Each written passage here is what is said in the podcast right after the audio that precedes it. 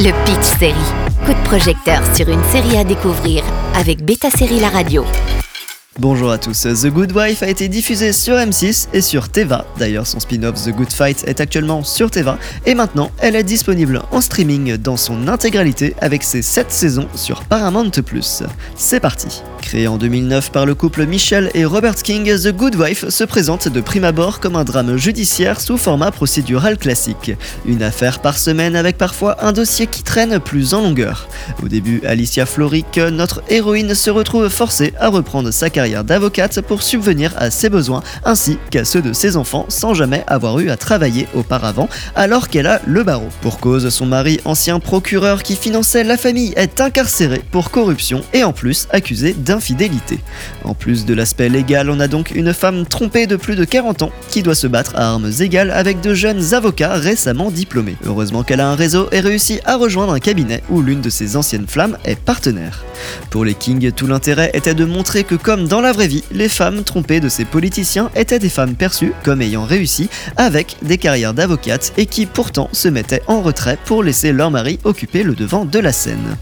Menée bien sûr par Alicia et son évolution folle en 7 saisons, The Good Wife peut se reposer sur une galerie de personnages qu'ils soient réguliers ou invités. Diane qui aura droit à son spin-off montre bien qu'il existe encore des femmes de plus de 60 ans démocrates et fières de l'être. On pense à Kalinda évidemment interprétée par Hachi Panjabi, l'énigmatique enquêtrice qui dénichait tous les secrets. L'écriture des relations entre les femmes résonne dans son authenticité. Les autres ne sont pas en reste, on pense aussi à Carrie qui était considéré comme un rival blanc-bec au début mais qui a changé en avocat sérieux. Et du côté des guests, comment ne pas citer Michael G. Fox, Carrie Preston ou encore Matthew Perry et Martha Plimpton. De la sympathie à la haine, la frontière est mince et on se surprendra à adorer des personnages psychopathes et sournois et parfois même insipides. Lauréate de plusieurs Emmy Awards ainsi que de Golden Globes, la série a été plébiscitée pour son traitement de la politique et du système judiciaire. Considérée comme l'une des dernières grandes séries de network avec des saisons à plus de 20 épisodes, elle arrivait à ne pas s'essouffler et à raconter l'actualité à travers ses affaires.